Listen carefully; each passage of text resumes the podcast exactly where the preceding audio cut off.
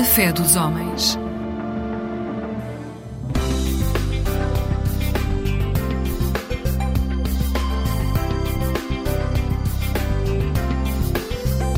Eclésia Igreja Católica.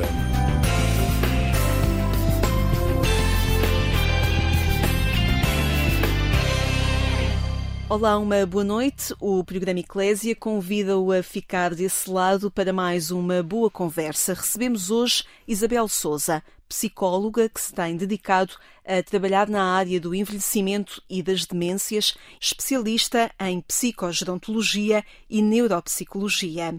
Já lá vamos falar sobre todos estes nomes, em especial porque atrás desta nomenclatura há rostos, nomes, histórias pessoais e familiares que importa cuidar. Boa noite, Isabel. Obrigada Olá, por estares boa aqui. noite. Obrigada também pelo convite. Obrigada por vires falar connosco sobre estas coisas importantes. O mundo das pessoas, o mundo da cabeça das pessoas. Quando é que isto te começou a apaixonar, a inquietar e a perceber que podias eh, ser uma ajuda no mundo psicológico das pessoas? Olha, eh, esta área das demências é, é, é mais recente, portanto, esta, hum, este gosto ou esta ideia uh, de estudar psicologia um, já vem, já vem de, de há muito tempo. Eu não pude fazer, aos 20 anos, uh, o curso de psicologia, portanto, fiz o curso de política social, fui assistente social durante alguns, alguns anos, uh, e vejo agora à distância que, na verdade, isto vem um bocadinho, ou seja, sempre tive, o meu percurso sempre foi ligado às pessoas, e se calhar diria ao sofrimento das pessoas, não é? Portanto, a área esta... da assistência social tem um bocadinho disso também, não é? Verdade. Este desejo de, de empatizar com o sofrimento do outro e tentar ajudar o outro nesse, nesse seu caminho política social foi a minha primeira formação, mas sempre tive esta ideia de, de, de um dia uh, estudar psicologia. E, e, isso aconteceu depois em 2006, penso eu. Uh, precisava de fazer uma mudança na, na minha vida e achei que era, que era hora. O que é que a psicologia te veio dar que a assistência social não te dava? Uma outra dimensão da pessoa? Uma outra ajuda? Uma outra capacidade de a compreender? Sim trabalho de assistente social é muito de compreender o contexto social em que a pessoa também tem esta dimensão mais da, da experiência humana. Mas eu acho que o que me, o que me fascinava na, na, na, psicologia, e era isso que eu, que eu procurava e que eu procurei, a partir da minha própria experiência, eu sempre fui muito uh, interessada nesta parte de como é que eu posso crescer, como é que eu posso superar os desafios, como é que eu posso ser uma pessoa melhor, uh, que mecanismos é que estão uh, envolvidos. E, e, portanto, a psicologia dava essa dimensão de compreensão dos processos e dos comportamentos que, como assistente social, não tinha. E os idosos, quando é que surgem? Os idosos surgem por acaso. Portanto, eu faço a licenciatura em, em psicologia a ideia sempre foi uh, fazer o mestrado depois em, em, Psicologia Clínica. Aliás, eu ainda tive uma semana uh, de aulas de, de, do mestrado de Psicologia Clínica, mas nesse ano eu tirei o curso na, na, na Universidade Lusófona, abriu Uh, o primeiro mestrado em neuropsicologia. Um, e, portanto, andei ali num processo de reflexão e achei na altura que fazia sentido, não sei explicar muito bem porquê, fazer primeiro esta formação mais, mais específica. E o mestrado era aplicado, portanto, era neuropsicologia aplicada ao idoso. Portanto, aquilo que eu sinto agora, olhando para trás, é que mais do que eu ter escolhido a neuropsicologia e a área do envelhecimento, acho que estas duas áreas escolheram é, escolheram e, e, portanto, o percurso foi sendo feito nesta área, portanto, as oportunidades de, de aprofundar conhecimento uh, e depois, mais tarde, de, de trabalho foram nesta área e fui percebendo pontualmente ao longo do caminho uh, aqueles momentos em que, bom, eu fui por aqui, mas será que é aqui? E a sensação de é, eu estou exatamente no sítio onde devia estar. A realidade foi-te confirmando o caminho. O caminho, exatamente, exatamente. Ao ponto de eu atualmente não me ver a trabalhar com, com, com outra população. Isto é uma atenção de alguma forma recente que sentes que a sociedade está a despertar para esta atenção ou nesta altura falamos mais porque há mais formas de falar um, e isso revela a maior atenção que a sociedade tem ou não com esta população. O que é que te parece? Olha, eu acho que sim. Portugal é um dos países mais, mais envelhecidos do mundo. Uh, portanto, Estatisticamente se... até ficamos assustados, não é? Exatamente, e, e, não é só ter a população mais envelhecida, é ter uh, menos população jovem. Quer dizer que o problema vai persistir durante mais umas gerações, não é? Se não se fizer qualquer coisa.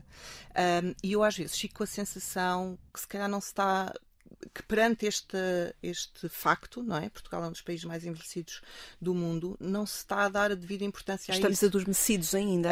Um, ou seja, acho que, de facto, uh, dá uns anos para cá, uh, que, que, na verdade coincide com o meu trabalho nesta, nesta área. Uh, portanto, na verdade, eu comecei a trabalhar nesta área do envelhecimento e, e já se falava em envelhecimento ativo e, e saudável. Parece-me que sim, é a forma como, como sobretudo, as organizações uh, os municípios, por exemplo, o, o, o, o poder mais local uh, tem vindo a dar importância uh, a esta questão, eu fico sempre com a sensação que não se está a fazer o suficiente. Fazemos pouco ainda. Porque envelhecimento ativo e saudável, não é? é isso que pretendemos, não é? E é, no fundo, falar sobre isso para que possamos cedo começar a preparar os anos mais tardios. Uh, a verdade é que eh, as pessoas mais cedo não estão a pensar lá à frente e não estão a pensar como é que vai ser, uh, como é que vão ser os seus anos mais tardios. Uh, e eu acho que é importante também falar sobre isso, porque o, o, os anos mais tardios preparam-se. Na vida uh, ativa. Na, exatamente, e portanto, para termos um, um, envelhecimento ativo e saudável, vá, sem, sem doença, ele tem que se começar a preparar cedo o que me preocupa de facto é que nem, nem toda a gente, por várias razões, uh, envelhecem bem, bem no sentido de sem doença. Porque nos habituámos a ligar o envelhecimento a doenças e isso também nos assusta. Será isso uma das razões que nos leva a não preparar também bem o nosso envelhecimento? Eu acho que sim. Eu acho que sim. Até pela minha experiência, estou quase a fazer 50 anos, não é? E, não, e nós não temos a mesma percepção do que é que é envelhecer uh, em qualquer idade. Pela minha experiência, pessoal, acho que começamos a pensar nisso a partir de uma determinada idade. Os que começamos a pensar, eh, porque eu acho que também a sociedade, a comunicação social também nos dá muito esta ideia de que o bom Uh, é ser jovem e ser ativo, ser ativo, ser magro, ser bonito, não é? Uh, e a grande maioria da população não se encaixa dentro destes, destes padrões, mas eles estão na nossa cabeça. Uh, em relação às pessoas que envelhecem com doença, o que me preocupa é não haver politicamente não, não, não há interesse em garantir que essas pessoas vão ter cuidados uh, de saúde de qualidade e vão ter cuidados assistenciais de qualidade.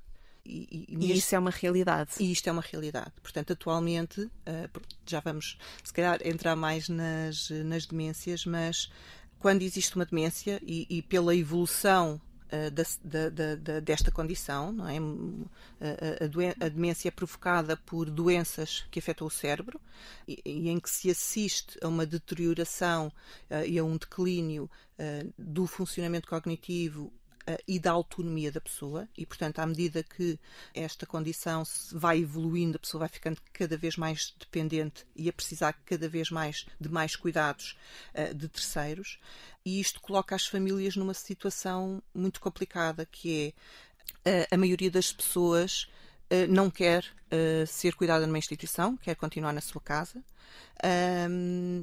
E as dificuldades que isso traz à maioria das famílias que não têm capacidade financeira para, para fazer face à, à, à, efetiva necessidade de cuidados que as pessoas têm, não é? Portanto, a pessoa precisa de uma pessoa uh, a prestar cuidados 24 sobre 24 horas. Sim. Um, e, portanto, vamos imaginar as famílias, muitas vezes o, o, o, os cuidadores são ou os cônjuges uh, ou os filhos, não é? Uh, muitas vezes a família Uh, prolonga o mais possível a permanência da pessoa no seu, no seu domicílio, da forma como, como consegue e pode, mas a maioria das, das famílias não tem esta capacidade financeira para contratar um, um, um cuidador profissional para prestar os cuidados no, no domicílio. Mas também não tem a capacidade financeira para institucionalizar uh, a pessoa. E, portanto, esta procura da, da, resposta na comunidade também torna, torna o processo muito complicado, porque os lares, uh, as unidades residenciais que são coparticipadas pela Segurança Social têm lista de espera de anos e as pessoas não, não, não têm anos para estar à espera. Um, ou então no, nos, nas unidades privadas, quer dizer, a média das reformas em Portugal não paga uma unidade destas no, no, no, regime privado. Estamos a falar de vida e de vida real com Isabel Souza. Ela é psicóloga e especialista em psicogerontologia e neuropsicologia. Como dizia, falamos de vida e a Isabel Souza trouxe-nos esta noite ou convidou-nos a escutar com outra atenção uma música de António Zambujo. Chama-se Algo Estranho Acontece e eu convido de facto a parar e a escutar e a atender a esta letra que tem a simplicidade de uma vida. O nosso amor chega sempre ao fim. Tu velhinha com teu ar ruim e eu velhinho a sair porta fora.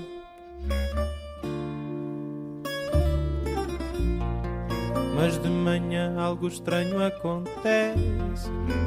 Tu gaiata vens da catequese e eu gaiato a correr da escola.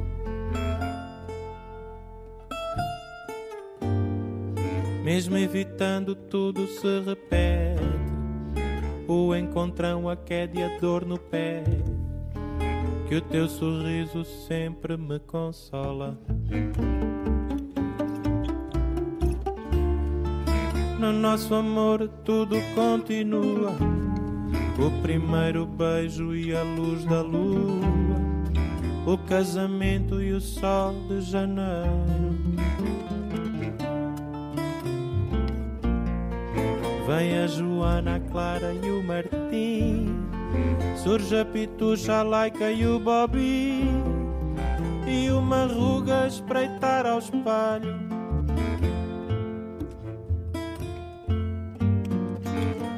artrite, hérnia e a muleta. Tu confundes o nome da neta e eu não sei onde pus o dinheiro. O nosso amor chega sempre aqui. Ao instante de eu olhar para ti, com ar de cordeirinho penitente. Mas nem te lembras bem o que é que eu fiz. E eu com isto também me esqueci, mas contigo sinto-me contente. Penduro sobretudo no cabide, visto o pijama e junto-me a ti, de sorriso meigo e atrevidamente.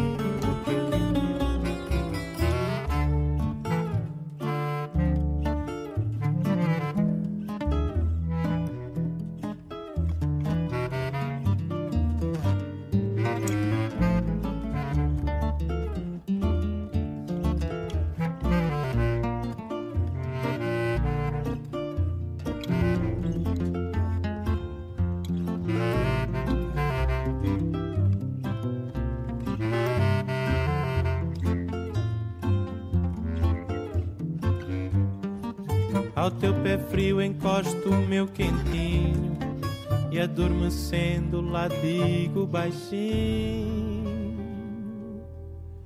Eu vivia tudo novamente.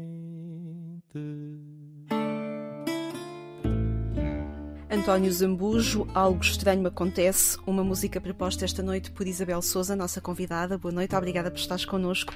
Isabel, esta música fala-nos da vida, uh, da vida real, que nós vemos acontecer ao nosso lado, que vai acontecer connosco, mas nem todos temos a sorte de ter um pé quentinho ao lado, que esteja connosco no final do dia, ou até ter um pé quentinho que esteja saudável também para poder, poder cuidar de nós. E é um bocadinho isto também que te é entregue uh, clinicamente. São estes, estes quadros, esta realidade que entra pelo teu gabinete adentro. Uhum. Só que um ponto prévio que é o porquê de eu ter escolhido esta, esta música. A forma como eu imagino uh, envelhecer bem é chegar a uma determinada fase da vida e olhar para trás uh, e dizer eu fazia tudo outra vez. Uh, portanto, este sentimento de que se cumpriu a vida. De, de inteireza que... nos momentos também, não é? Sim, sim, e de que tudo fez sentido. Um, e, e, lá está também, não, não, nem todas as pessoas chegam a uma fase mais tardia da vida com esta sensação. Uh, a letra diz a determinada altura que uh, tu, não, tu confundes o nome da neta e eu já não sei onde pus o dinheiro uh, e que eles estavam zangados, mas também já não sabiam, já não sabiam o motivo.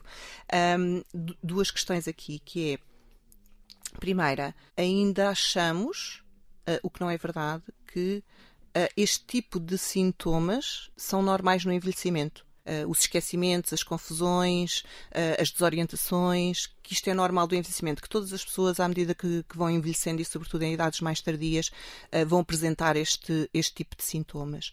Ou seja, esta ideia de que a demência faz parte do envelhecimento. Basta a pessoa ser mais velha. Okay? Isto não é verdade. A demência o maior fator de risco para desenvolver demência é de facto a idade, e portanto, quanto mais idade a pessoa tem, mais uh, probabilidade tem de vir, de, de vir, a desenvolver uma demência, mas a demência não faz parte do, do envelhecimento normal, ainda que, um, de facto, com a idade vamos perdendo alguma capacidade cognitiva, vamos perdendo, sobretudo, alguma aquilo que nós chamamos de velocidade de processamento, ou seja, processamos a informação de uma, de, de uma forma um bocadinho mais, eh, mais lenta e, portanto, isso é o que é normal e expectável no, no envelhecimento normal e, sobretudo, que a pessoa continua a gerir a sua vida uh, e com autonomia.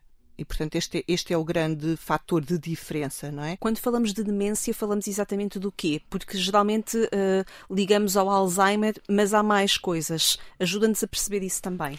Então, a doença de Alzheimer é uma das doenças que provoca demência. Portanto, a demência é, um, é uma síndrome, é um conjunto de sinais e sintomas e, portanto, é provocada por doenças que afetam o cérebro.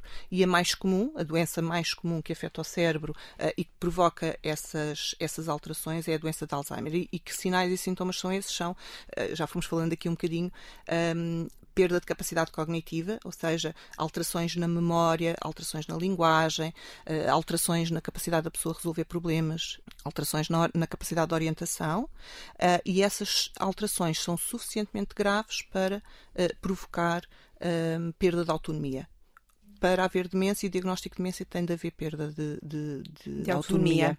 Num livro que tu és coautora e que foi editado agora recentemente, uh, que se chama Viver com Demência e é uh, escrito por ti e por Gabriela Alves Pereira, vocês uh, falam em cerca de 182 mil portugueses diagnosticados com demência.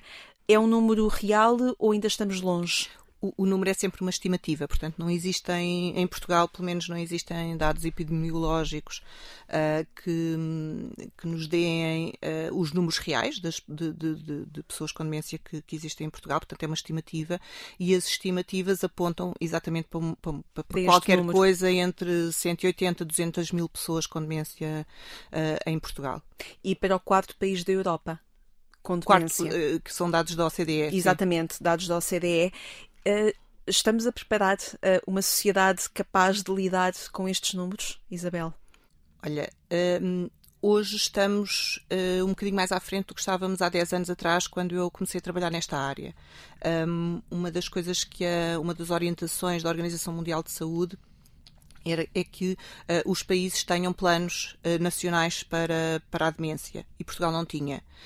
Um, e, portanto, há, há, uns anos atrás uh, foi publicada a Estratégia Nacional da Saúde para as Demências, portanto, já estamos um, estamos um passo à frente do que estávamos anteriormente. Mas ainda não saímos do papel? Mas ainda não saímos de papel. Portanto, a estratégia foi publicada, foi pedida às, às administrações regionais de saúde uh, que fizessem os seus, os seus planos locais.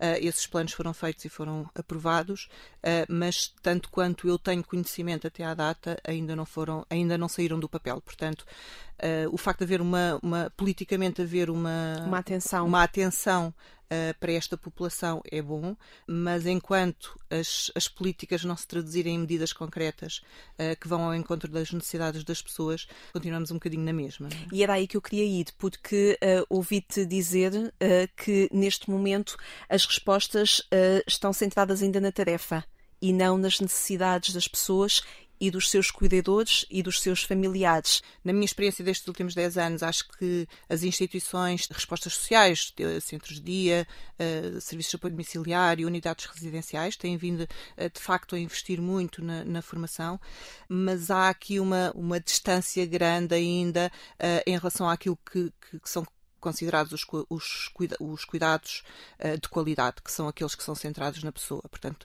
porque muitas vezes aquilo que as, as organizações, não é, as instituições, organizam-se em torno uh, das, das, suas próprias necessidades. Os horários, os funcionários, está tudo organizado em, em, em função dos, do, das, pessoas, das pessoas funcionários. Tornada instituição funcional, não é? Exato. As pessoas saíram da sua casa para ir para uma outra casa que é a casa delas uh, e na sua casa não acordavam às seis da manhã para, para, para cuidar da sua higiene e são acordadas nestes sítios, acordadas às seis da manhã. Estamos a tirar autonomia a quem já está a perder a autonomia.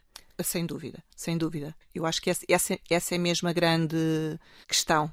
Quando uh, deveríamos cuidar daquilo que as pessoas ainda conseguem fazer. Tal e qual tal e qual, quer, quer cognitivamente, quer, quer no seu dia a dia, não é? Isto também acontece, isto também acontece muito em casa com, com os familiares, não é? Que uh, ainda temos aqui uma, uma ideia e uma representação da demência uh, que, sem dúvida, também a demência também representa isso, uma perda de capacidade, mas que, é, que muitas vezes é precoce porque não se permite à pessoa uh, que continue a fazer aquilo que ela consegue fazer com autonomia. E eu costumo dizer isto mesmo na, na psicoeducação aos cuidadores, uh, que é a pessoa tem que ser o mais autónoma possível em cada momento e de acordo com as suas, com as suas capacidades. É a tal sociedade da eficiência. Exatamente. O que estamos a dizer, em muitas das situações, é tu não sabes fazer. Ou melhor, no fundo estamos a, estamos a esquecer que a pessoa ainda consegue fazer qualquer coisa e a achar que é melhor ela não, o pouco uh, que ela consegue fazer, é melhor não fazer. Neste livro, editado por ti e pela Gabriela Álvares Pereira, podemos conhecer o relato de uma pessoa com demência. Pedia-te que, que o partilhasses connosco. Quero que os outros nos conheçam e nos tratem como pessoas inteiras. Não estamos meio cheios ou meio vazios. Nunca, jamais, seremos uma casca de nós mesmos. Mais tarde, na doença, pode bater à minha porta e eu não atender mas isso não significa que eu não esteja em casa. Eu ainda sou o Richard. Ainda sou total e plenamente um ser humano. Tenho direito à privacidade, à dignidade, ao respeito e ainda sou capaz de acreditar, talvez de uma forma que você não pode saber porque não tem demência. Ainda sou capaz de me valorizar, de amar e, e preciso sentir amor. Em suma, não sou diferente de si, apenas tenho demência. O meu mundo está cheio e completo. Preenche a minha mente, preenche os meus dias, e são apenas os profissionais e cuidadores que me lembram de partes do meu velho mundo a que não consigo aceder ou sobre os quais estou confuso. É um grito, isso é um grito, Isabel. O que é que nós podemos fazer para deixar que este grito aconteça e o grito seja menos sofrido? Ainda há uma representação social da demência como a pessoa que é completamente incapaz. Uh, mas sendo esta condição um, evolutiva e degenerativa, quer dizer, os primeiros sinais aparecem quando a pessoa ainda está perfeitamente autónoma, portanto, quando a pessoa tem a sua voz, tem a sua capacidade de decisão ainda uh, muito mantida, e tendemos, como sociedade, e até os meios de comunicação social têm, têm um papel aí muito preponderante de representar as pessoas com demência como sendo, já não conhecendo os seus familiares, portanto, pessoas que já não têm qualquer memória da sua vida e, da, e das Estamos pessoas a estigmatizar para, um, para o fundo da e linha. A, e a questão é essa mesmo. Uhum. Estamos, estamos a empurrar as pessoas para aquela fase final que é real, não é? Mas há, um, há, há anos de evolução da doença antes disso. A, a, a mim isto um, toca-me particularmente neste sentido de que um, com, quase como se a pessoa deixa de ser pessoa. E a, e a pergunta que eu faço é: mas quando é que as pessoas deixam de ser pessoas? e não deixam de ser pessoas. As pessoas nunca deixam de ser pessoas, uh, porque não o ser pessoa não depende de se eu tenho memória ou não tenho memória a pessoa está lá, a pessoa continua lá.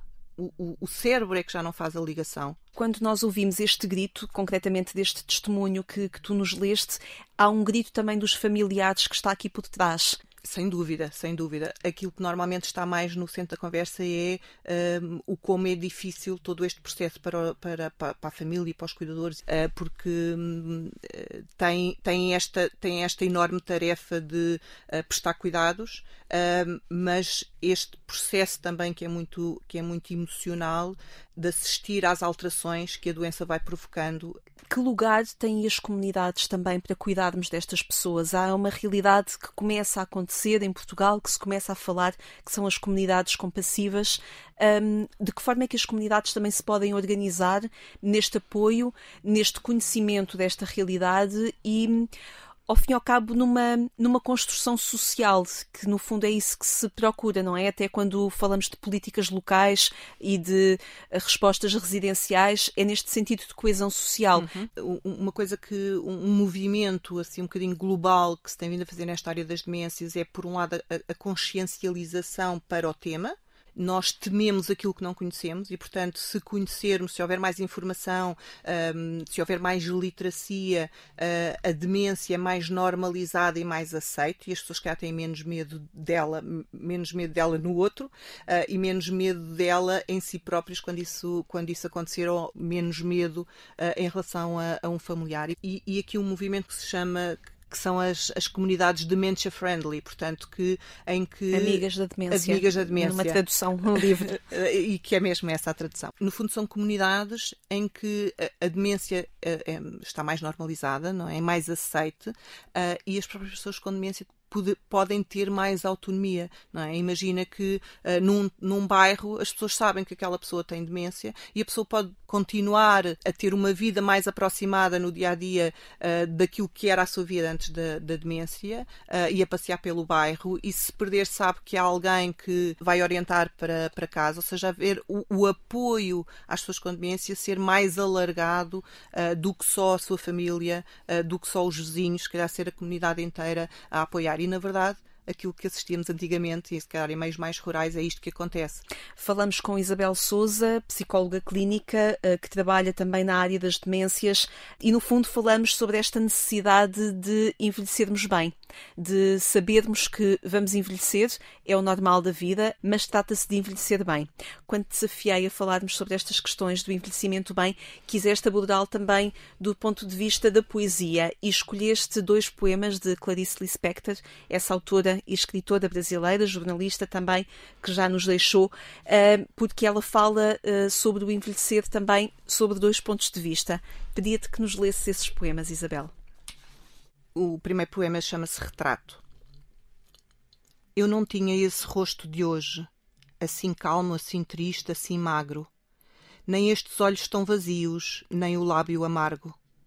Eu não tinha estas mãos sem força, tão paradas e frias e mortas eu não tinha este coração que nem se mostra. Eu não dei por esta mudança, tão simples, tão certa, tão fácil. Em que espelho ficou perdida a minha face? E depois o, o, o outro poema, poema. Uh, que se chama Encomenda. Desejo uma fotografia como esta, o senhor vê, como esta, em que para sempre me ria, com um vestido de eterna festa. Como tenho a testa sombria, derramo luz na minha testa deixa esta ruga que me empresta um certo ar de sabedoria. Não meta fundos de floresta, nem de arbitrária fantasia. Não, neste espaço que ainda resta, ponha uma cadeira vazia. Clarice Lispector a dar voz também àquilo que uh, estamos aqui a falar. Há uma forma de envelhecermos bem, Isabel? Olha, eu, eu, escolhi estes dois poemas exatamente para, por causa disso. Porque o primeiro, o retrato, que dá uma, uma, uma imagem um bocadinho mais negativa da, do envelhecimento, eh, eu escolhi esse poema como a citação de abertura da minha tese de mestrado há 10 anos atrás, há mais de 10 anos atrás. Eh, e era assim que eu via o envelhecimento, ou seja, de uma forma mais sombria, não é? E depois esta, esta outra atitude um bocadinho mais positiva, não é? Que não mascara, que assume a ruga e quer que a ruga esteja na fotografia e que quer um bocadinho mais de luz sobre aquilo que é sombrio. E depois muito interessante também esta ideia no final de, do, do, poema que é uh, de, de, não, meta, não meta floreados, não meta fundos bonitos, não meta uh, fantasia, não é? Esta ideia que a mim me remete muito para aquelas pessoas que querem mascarar o seu envelhecimento com plásticas, com, com um, uma, uma juventude juventude meio deslocada e, portanto, eu acho para mim, e aqui é muito mais pessoal até do que profissional para mim, uh, envelhecer bem é um equilibrar um bocadinho estas duas coisas que são, que, que são naturais. Estas, estas duas atitudes, uh, elas coexistem. Uh, as pessoas num determinado momento sentem mais uma coisa, noutro, noutro momento sentem mais outra. E para mim, envelhecer bem é um bocadinho é, é, é esta dialética, não é? Mas em direção à aceitação. Uh, e gosto muito desta ideia da cadeira vazia, não é? Tipo, preencher o que falta com a cadeira vazia. Dar espaço para aquilo que ainda vai acontecer. É, por um lado, a leitura que eu faço é, por um lado, também aceitar que a, que a velhice tem esta dimensão de solidão, a cadeira está vazia, se calhar já esteve ocupada e agora está vazia, mas ao mesmo tempo esta, esta ideia de possibilidade que é uh, do que ainda está para vir e de, e de quem ainda se pode sentar uh, naquela cadeira. E portanto isto dá alguma esperança uh, e para mim envelhecer bem é esta ideia de, de, de, dos olhos mais postos no futuro do que lá atrás, portanto o que é que o que é que eu ainda tenho para desfrutar da vida uh, e se já não é muito, se já não é muito em termos de tempo, uh, desfrutar o melhor possível. Claro claro. Também gosto dessa imagem da cadeira vazia. Isabel, caminhamos para o final da nossa conversa, mas eu não queria deixar de fazer aqui uma citação uh, de uma entrevista, penso eu tua, que diz, em que tu dizes: O que mais me motiva no trabalho que faço é perceber que posso fazer a diferença na vida das pessoas, colaborando com elas para melhorar o seu bem-estar e a sua qualidade de vida. Isto é possível, isto é real. É, aliás, é esta questão do desfrutar a vida, mesmo na demência, mesmo com demência, uh, o, o que tentamos é que tanto as próprias pessoas como os seus familiares tenham um bocadinho esta atitude perante uh, a nova situação de vida com demência, que é, sim, há uma doença, não é fácil passar por ela, mas vamos desfrutar uh, do resto da vida e, do, e, do, e dos dias uh, que ainda temos. E no meu trabalho é um bocadinho isto que, que, que, eu tento também, é que naquele momento que eu estou com aquelas pessoas, que, que seja um, um momento uh, super agradável, uh, de convívio, de, de, de, descontração, de boa disposição uh, com as, para elas e para mim também, não é? Isabel, muito obrigada. Obrigada, obrigada por teres também. vindo ao programa Eclésia falar connosco sobre estes temas que são tão importantes, propor, falar, não esconder, apresentar e envolver. Muitíssimo obrigada. Obrigada eu. Obrigada a si também por ter estado connosco esta noite. Pode voltar a ouvir esta nossa conversa com a Isabel Souza a partir do portal de informação da Agência Eclésia ou então procure o podcast Alarga a Tua Tenda. Descubra outras conversas enquanto espera pelo nosso regresso aqui à Antena 1 já no sábado de manhã. Também no domingo damos-lhe os bons dias quando forem 6 horas. Eu sou Lígia Silveira, obrigada por ter estado desse lado. Desejamos-lhe uma boa noite e uma vida sempre feliz.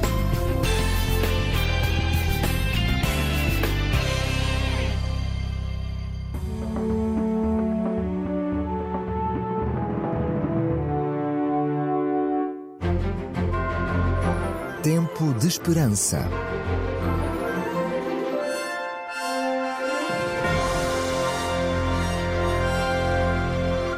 Um programa da Igreja Adventista do Sétimo Dia.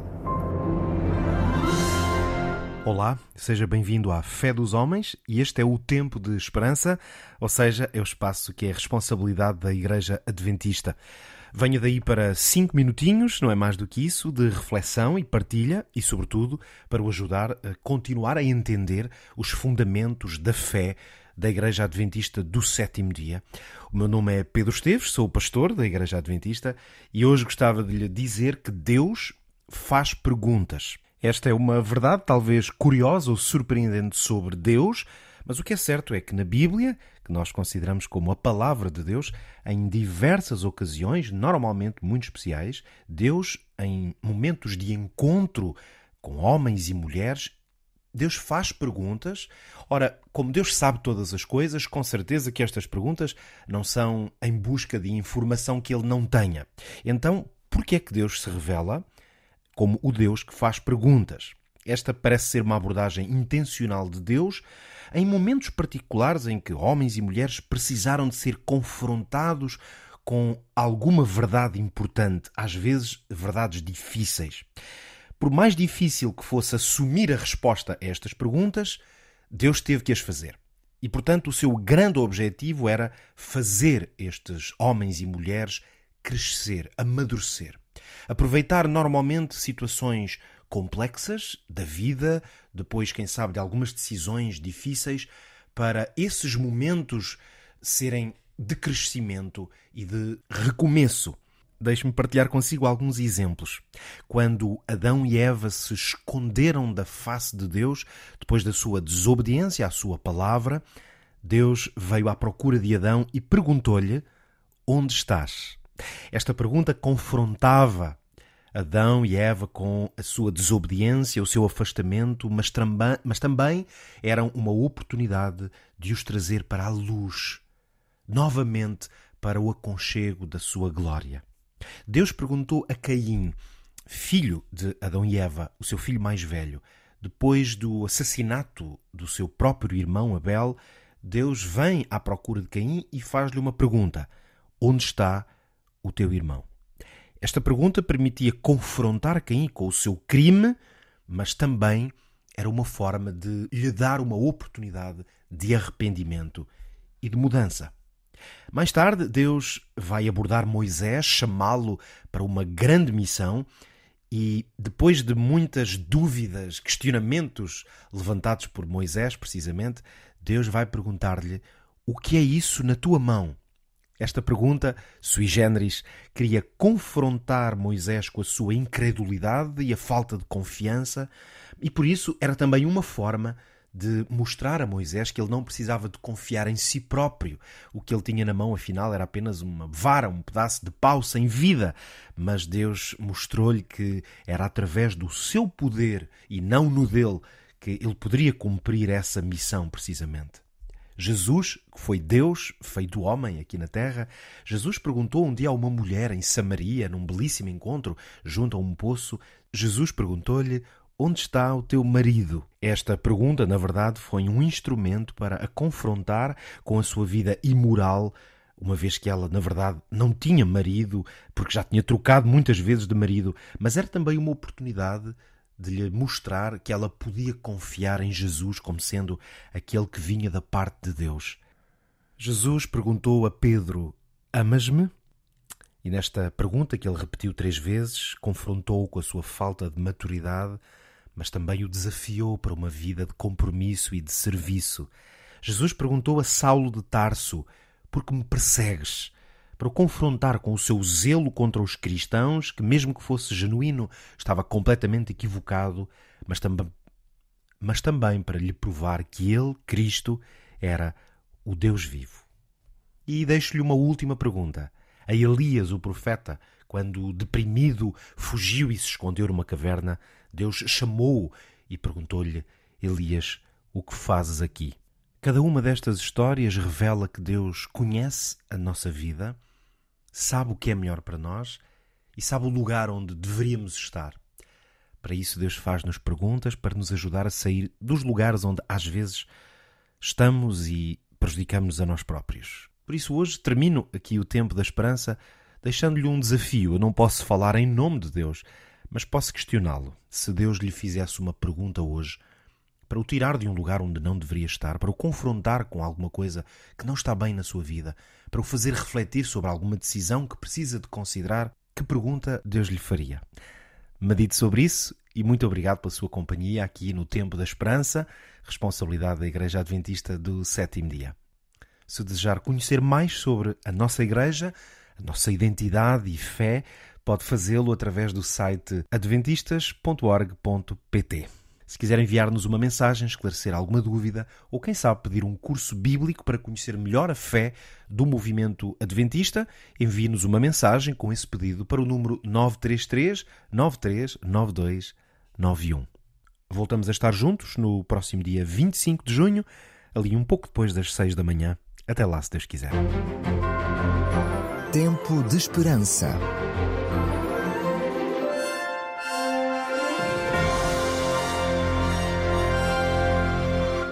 Um programa da Igreja Adventista do Sétimo Dia.